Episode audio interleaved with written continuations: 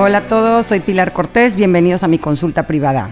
Hoy vamos a hablar de el valor tan grande que tienen otros adultos en la crianza de nuestros hijos y vamos a ver qué podemos hacer para fomentar estos lazos que mejoran considerablemente nuestra calidad de vida y además sirven de paracaídas cuando la vida nos lanza al barranco.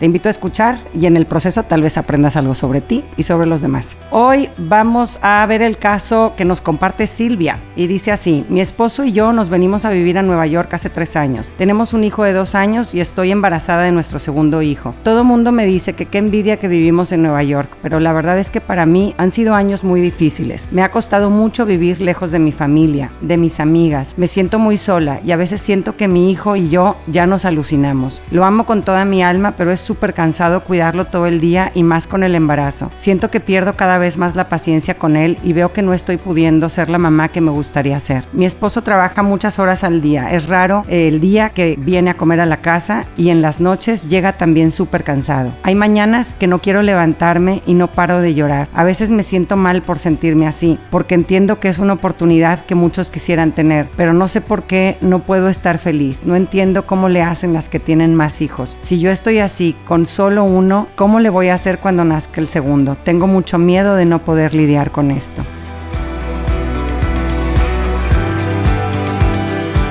Muchas gracias por tu mensaje, Silvia, y ojalá con él podamos alcanzar y acompañar a tantas mamás que igual que tú se sienten solas y abrumadas en esta etapa de la llegada de los hijos. Es sin duda y por mucho la etapa de, más desgaste físico y a veces también emocional. Por un lado es cansadísimo físicamente. Los seres humanos somos la especie más demandante y que requiere de más cuidados durante más tiempo que cualquier otra especie. Tú ves muchas especies a la hora de haber nacido y ya están caminando y buscando su propia comida. Las tortugas marinas ni se diga, esas ni conocen a su mamá, salen del huevo y vámonos a arrastrarse solitas hasta llegar al mar. El ser humano es todo lo contrario. Durante años necesitamos que nos limpien, que nos tapen, que nos alimenten, que nos abracen, que nos alejen de situaciones de peligro, que nos carguen. Y además hay una diferencia gigante en la energía, ¿no? Tú ahorita tienes un toddler, ¿verdad? Cuando el niño empieza a caminar, en estudios que han hecho comparando eh, los niveles de energía de un niño que no ha llegado a la pubertad con los de adultos atletas de alto rendimiento, por ejemplo, un jugador de fútbol americano, lo ponen a imitar todos los movimientos de un niño en un día y el superatleta acaba fundido, ¿no? Han encontrado que los músculos de los niños no solo resisten más la fatiga, sino que además se recuperan más rápido del ejercicio intenso. Y luego por otro lado viene el desgaste emocional que muchos papás sufrimos en esta etapa nueva, llena de retos. Somos principiantes en todo. Muchas veces no tenemos suficiente información ni tenemos experiencia en estas nuevas tareas y para muchos además el tema económico es inestable o incierto en estos primeros años de construir nuestra familia. Estamos ajustándonos como pareja, en fin, todo esto hace que esta etapa sea muy estresante. Pero hay un factor que es crucial en la construcción de toda nuestra vida familiar y que afecta profundamente nuestra calidad de vida y es la aloparentalidad. Este término se refiere al cuidado que le da un adulto a un niño que no es su hijo. Lo introdujo el sociobiólogo Edward Wilson en 1975 para identificar a esas personas que colaboran en la crianza de niños como un apoyo a los papás de estos niños. Este término científico representa el famoso proverbio africano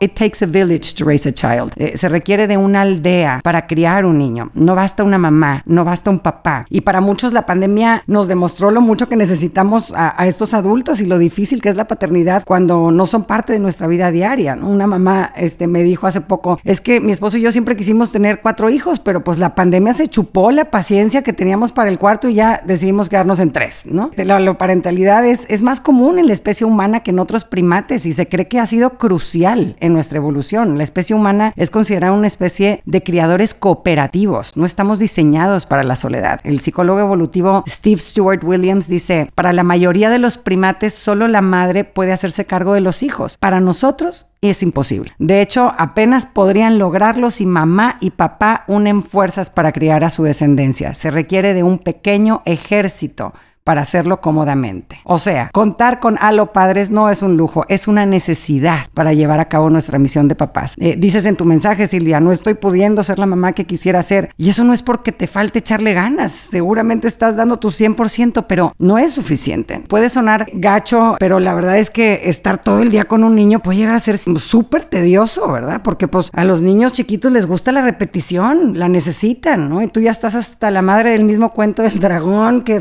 ay, y ese es hoy, es el que quiere que le leas otra vez, ¿no? Eh, así que no tenemos que sentirnos culpables como dice Silvia de ya, ya nos alucinamos, pues eso no quiere decir que tu amor por tu hijo no sea suficiente, ¿verdad? Y es verdad que en tiempos premodernos, pues los abuelos y otros parientes fungían naturalmente como a los padres, ¿no? Todos vivían cerquita, en la misma aldea, el bebé que no durmió toda la noche, hasta el adolescente que no quiere pedirle consejos a sus papás sobre un riesgo que quiere tomar, son situaciones en donde la parentalidad es clave, pero en tiempos modernos, pues la cosa es distinta, ¿no? Primero las familias se han separado geográficamente, ya no vivimos todos como muéganos, y segundo, estamos inmersos en esta cultura de la riqueza que promueve el individualismo, la competencia, que nos separa con estos valores materialistas que nos llevan a creer que la mejor ayuda que puedes obtener es la pagada. Entonces, todas estas ideologías tan presentes en las sociedades económicamente privilegiadas nos tienen viviendo con mucha soledad y con muy poco apoyo. Sabemos por estudios que las mamás de niveles socioeconómicos medio alto y alto son las que más sufren problemas de salud mental en la etapa del nacimiento de los hijos, porque por más nanas que puedas pagar, la ayuda pagada nunca te va a dar el apoyo emocional que te da una buena amiga con la que te puedes desahogar y sentirte comprendida y acompañada y nunca le va a dar la calidad tampoco en el tipo de educación que comparta con tus hijos. Y en niveles socioeconómicos más bajos, la cooperación, el apoyo a los miembros de tu comunidad, el compartir tus recursos cuando el otro los necesita, es algo natural. Pero entre más subimos de poder adquisitivo, nos volvemos en general más egoístas, menos generosos. Y en las sociedades económicamente privilegiadas, las familias podrán vivir en la misma ciudad en la que crecieron, pero también sienten tu misma soledad, Silvia. La falta de una tribu no es exclusiva para personas que salen de su país o de su ciudad. En la actualidad, muchas familias de nuestra sociedad viven rodeadas de mucha gente, con muchos compromisos sociales, pero con relaciones superficiales. Es gente con la que no hacemos equipo ni estamos comprometidos para apoyarnos en los retos familiares. No se enteran si traes broncas con tu pareja o si tienes un problema con un hijo. O igual alguna es más amiga cercana, pero no conoce a mis hijos de verdad, ni se interesan en su vida, ni tiene una relación con ellos personal. Somos una especie social y cuando vivimos aislados y distanciados, no solo aumenta la probabilidad de depresión maternal y ansiedad, depresión postparto, también aumenta la ansiedad y la depresión en los niños. En un estudio que publicaron en el 2020, observaron a 18 mil bebés en el Reino Unido y vieron que el cuidado de alopadres estaba asociado a una reducción del 15% en hospitalizaciones durante los primeros nueve meses de vida del bebé, lo que nos sugiere que la ayuda de estos aliados es una apoyo crítico para los papás y los niños. Y algunos papás sienten celos de la buena relación que otros adultos pudieran tener con sus hijos o les preocupa que tengan un fuerte lazo con alguien más y, eso pueda lastimar la formación de un apego seguro con ellos, pero no es así. La verdad es que formar un apego seguro con alguien nunca les va a perjudicar a tus hijos y los niños forman naturalmente una pequeña jerarquía, digamos, de apegos y en circunstancias normales los papás están arriba de esta jerarquía. Y hay cantidad de estudios científicos que aseguran los beneficios de que los niños crezcan con apegos múltiples. Se ha visto que cuando el niño vive situaciones de trauma, lo que aminora el daño psicológico en el niño es la presencia de cualquier adulto de apoyo, un tío, una maestra, un coach, un abuelo. También sabemos que los talentos de los niños, por ejemplo, se desarrollan con más riqueza cuando un adulto diferente a los padres forma un lazo personal con el niño. Aprende de él otras cosas que del papá o la mamá no, no tienen. Cuando los niños también interactúan con otros cuidadores, tienen la oportunidad de, de salirse de las etiquetas que siempre les ponemos adentro de la casa, ¿verdad? De aprender diferentes formas de conectar y de explorar también diferentes partes de su personalidad. Y también nos ha dejado claro la ciencia que los adolescentes que cuentan con el apoyo de mentores siempre navegan con mucho más éxito por esta etapa de transición a la vida adulta. Ahora, en tiempos posmodernos buscamos formas de compensar que no vivamos físicamente en una aldea y que no tengamos estos lazos naturales. Hoy nos apoyamos en psicólogos, maestros, trabajadores sociales, en grupos religiosos, nanas, enfermeras, guarderías. Estas son apoyos formales y también buscamos apoyos informales, amistades profundas o familiares de gran confianza que nos ayuden a complementarnos en la crianza de nuestros hijos y que nos permitan descansar y atender nuestras propias necesidades físicas y emocionales. Algunos de estos son pagados, otros no, algunos súper amorosos, otros pues solo sacan la chamba, pero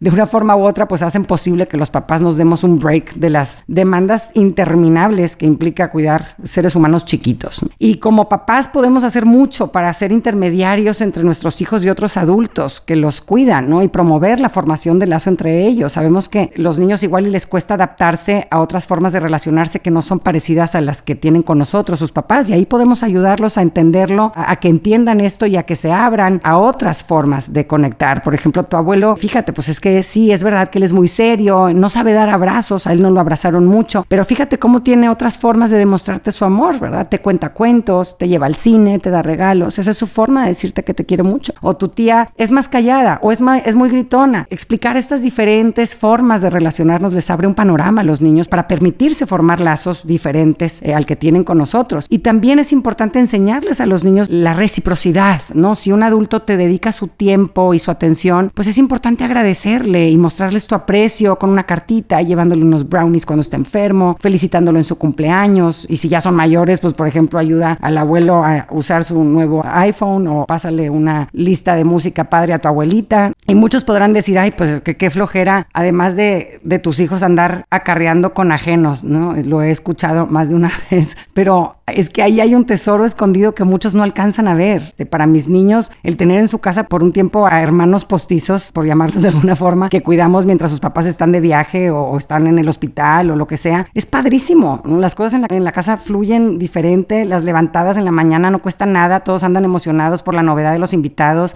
Nadie repela ni se pelea se hace una dinámica diferente y divertida para todos que, nos saca de la monotonía y, le da un toque de aire fresco a nuestra rutina. En mi caso personal, que no pude tener todos los hijos que quería por problemas en mi matriz, no hombre, pues yo cuando me dejan otros niños a cuidar siempre me tomo foto feliz en mi camioneta llena y pienso que Dios ha encontrado la forma de así llenar los deseos de mi corazón de haber tenido muchos hijos y, y es padrísimo cuando tus hijos ya están más grandes y de repente pues llega un bebé de una amiga o de un hermano, uff, de otra oportunidad de salir a nuestro y encontrarnos con nuestro lado juguetón, ver otra vez el mundo desde los ojos de estos chiquitos, ¿no? Yo no tengo hijas, mujeres, y la loparentalidad con las hijas de mis hermanos y las hijas de mis amigas me ha dado la oportunidad de disfrutar de todas las formas de conectar de niñas, que en mi casa no tengo. Entonces ahí vamos a las tiendas de manualidades y hacemos pulseras, nos peinamos, nos pintamos las uñas, es una gozada, ¿no? Gracias a ella siento que no me perdí de nada en la maternidad. Y también es verdad que cuando te abres a colaborar en la crianza de otros niños, creces con más lazos con generaciones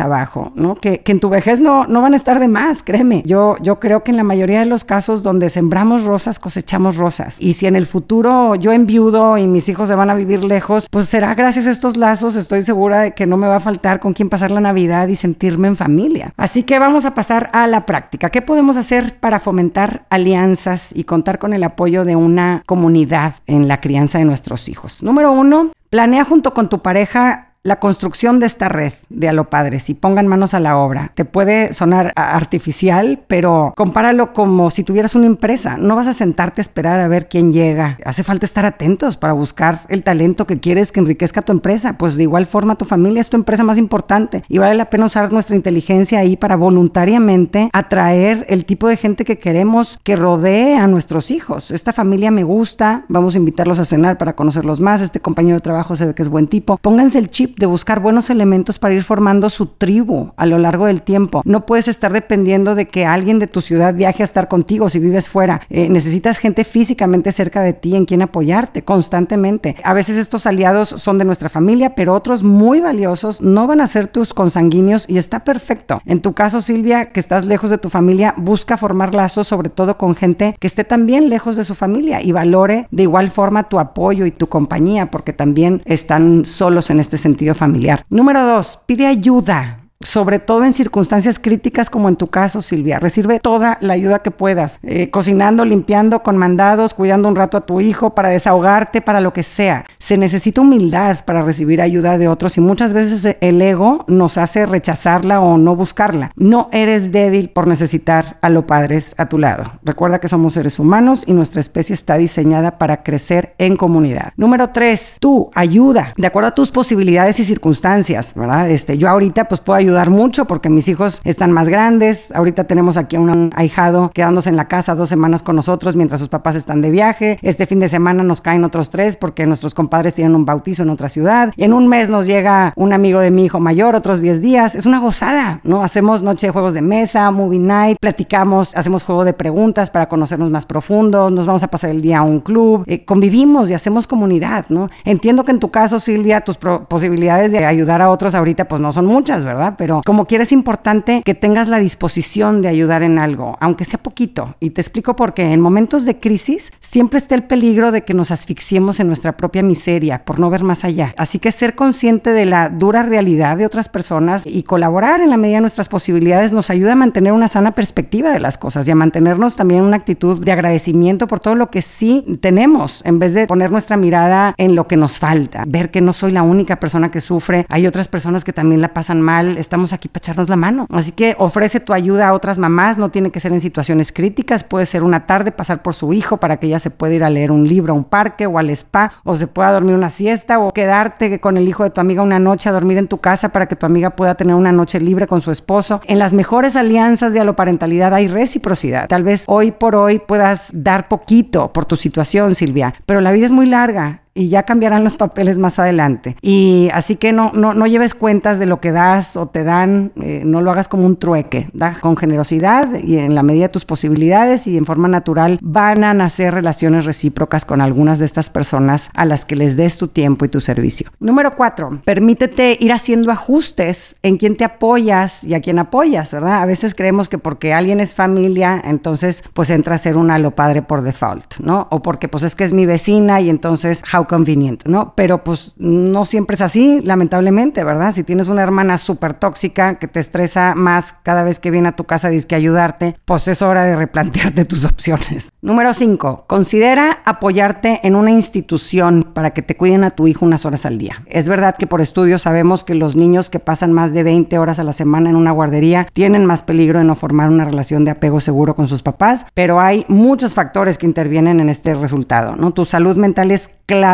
para que puedas conectar sanamente con tu hijo. Eh, si estás todo el día con él, pero loca, pues no vas a formar una relación de apego seguro. Vas a estar estresada, cansada, desmotivada, triste, poco paciente. Así que unas cosas por otras. Busca un buen daycare o si es algo que tu presupuesto no te permite porque en Nueva York todo está carísimo, pues organízate con otras mamás y que se turnen para cuidar a los niños una vez por semana cada una y así puedan tener unas horas libres al día. Y número seis, se vale llorar.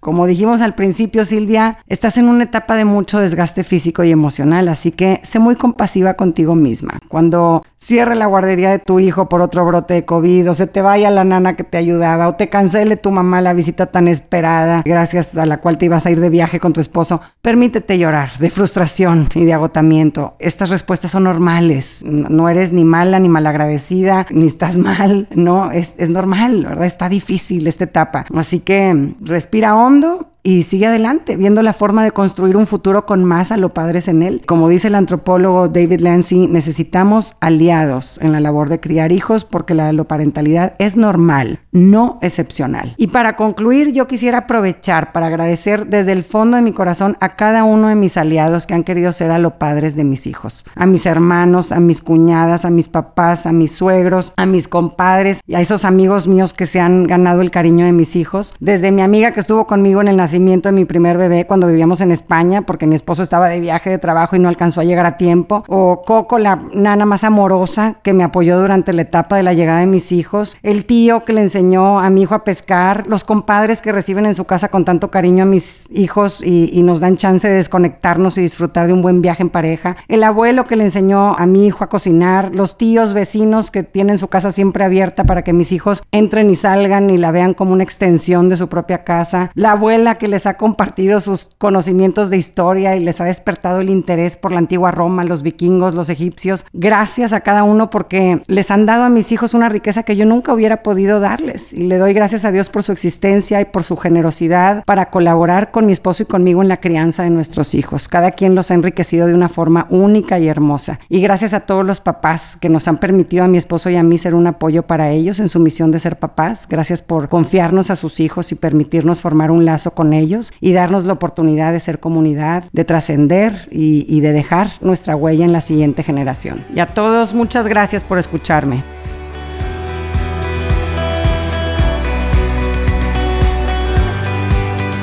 Si te ayudó este episodio, por favor califícalo, reenvíalo y sígueme para cada semana continuar creciendo juntos. Un abrazo con mucho cariño.